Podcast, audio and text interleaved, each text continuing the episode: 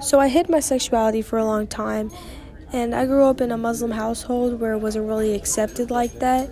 Now, here's my coming out story. So I had a girlfriend, and she went to a different school than I did. She went to Hebron, and I went to Smith. And basically, me and her hung out, and then she left a mark on my neck. So after that, um, I kind of hid it from my mom for a while. I hid my sexuality from my mom for about like two years, and basically, I'm trying to cover this thing on my neck, and it was just take. It was really, really hard. So I kept a hoodie on every time I was around her for like two days. I got through with it for two days. Then one day, my hoodie fell off.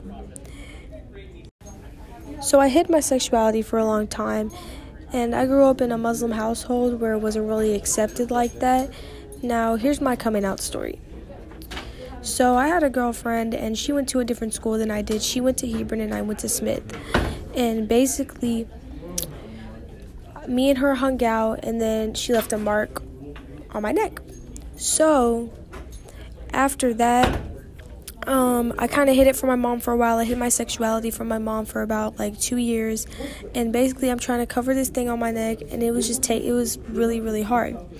So I kept a hoodie on every time I was around her for like two days. I got through with it for two days.